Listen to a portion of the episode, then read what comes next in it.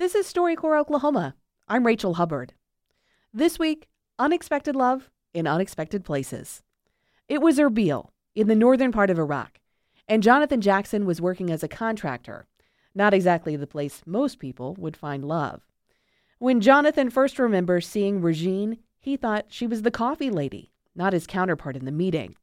But he couldn't take his eyes off of her. They figured out dating in two different cultures and decided to get married. But then they had to tell their families.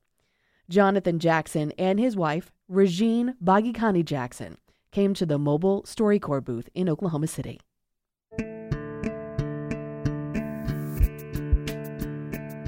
So, tell me uh, how it went uh, telling your family about me. Um, I remember one day um, I was just so afraid of how to talk to her because I was in, you know, Erbil in Kurdistan, Iraq, and she was in Germany, um, living in Germany. So I just, I'm like, okay, that's just nonsense. I'm just gonna call her and tell her. So I just grabbed the phone, called her, and said, "Mom, I met someone, and he is not Kurdish." And she's like. Oh dear, is he an Arab? I'm like, uh, no, he's not Arab either he's actually American. And she's like, American. Uh, you mean like a Kurd living in America in the diaspora? I'm like, no, mom. He is, you know, Born in Texas. born in Texas. He is Texan. and she was very, very upset. She had hoped that when she, when I moved to Kurdistan, uh, back uh, after my graduation um, to work there, that I will actually find a good Kurdish boy and marry him and, you know, Have many, many children. many Kurdish babies so that the Kurdish population doesn't die out and become bigger. but no. Um, and I mean, she was upset. She didn't talk to me for a few days. She said she won't come to the wedding. And then she uh, did come to the wedding in Texas um, and was surprisingly, you know, well with your family and uh, throughout the wedding. And um, then every time since then that we've been to Germany to visit, it's been what, four times, she just adores you and she makes more of your favorite Kurdish foods than she does mine.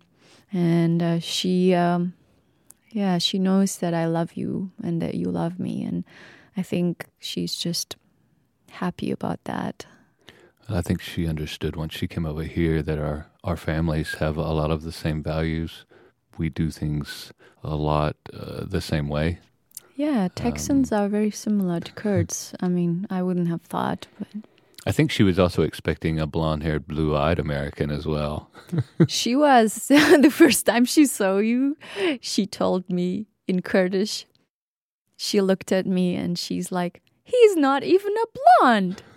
I'm like, "Uh, yeah, he's not." And she's like, "Well, you could have married a Kurd. He just looks like he's Kurdish." I'm like, "That's not the point, mom."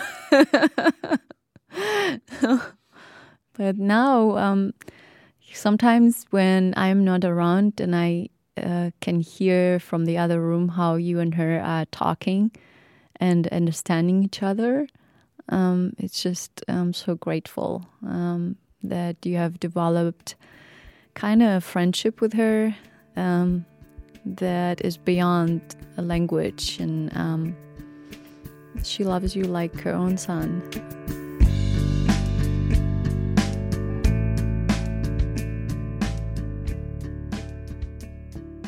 You can see pictures and get more information about StoryCorps Stop in Oklahoma City at kosu.org.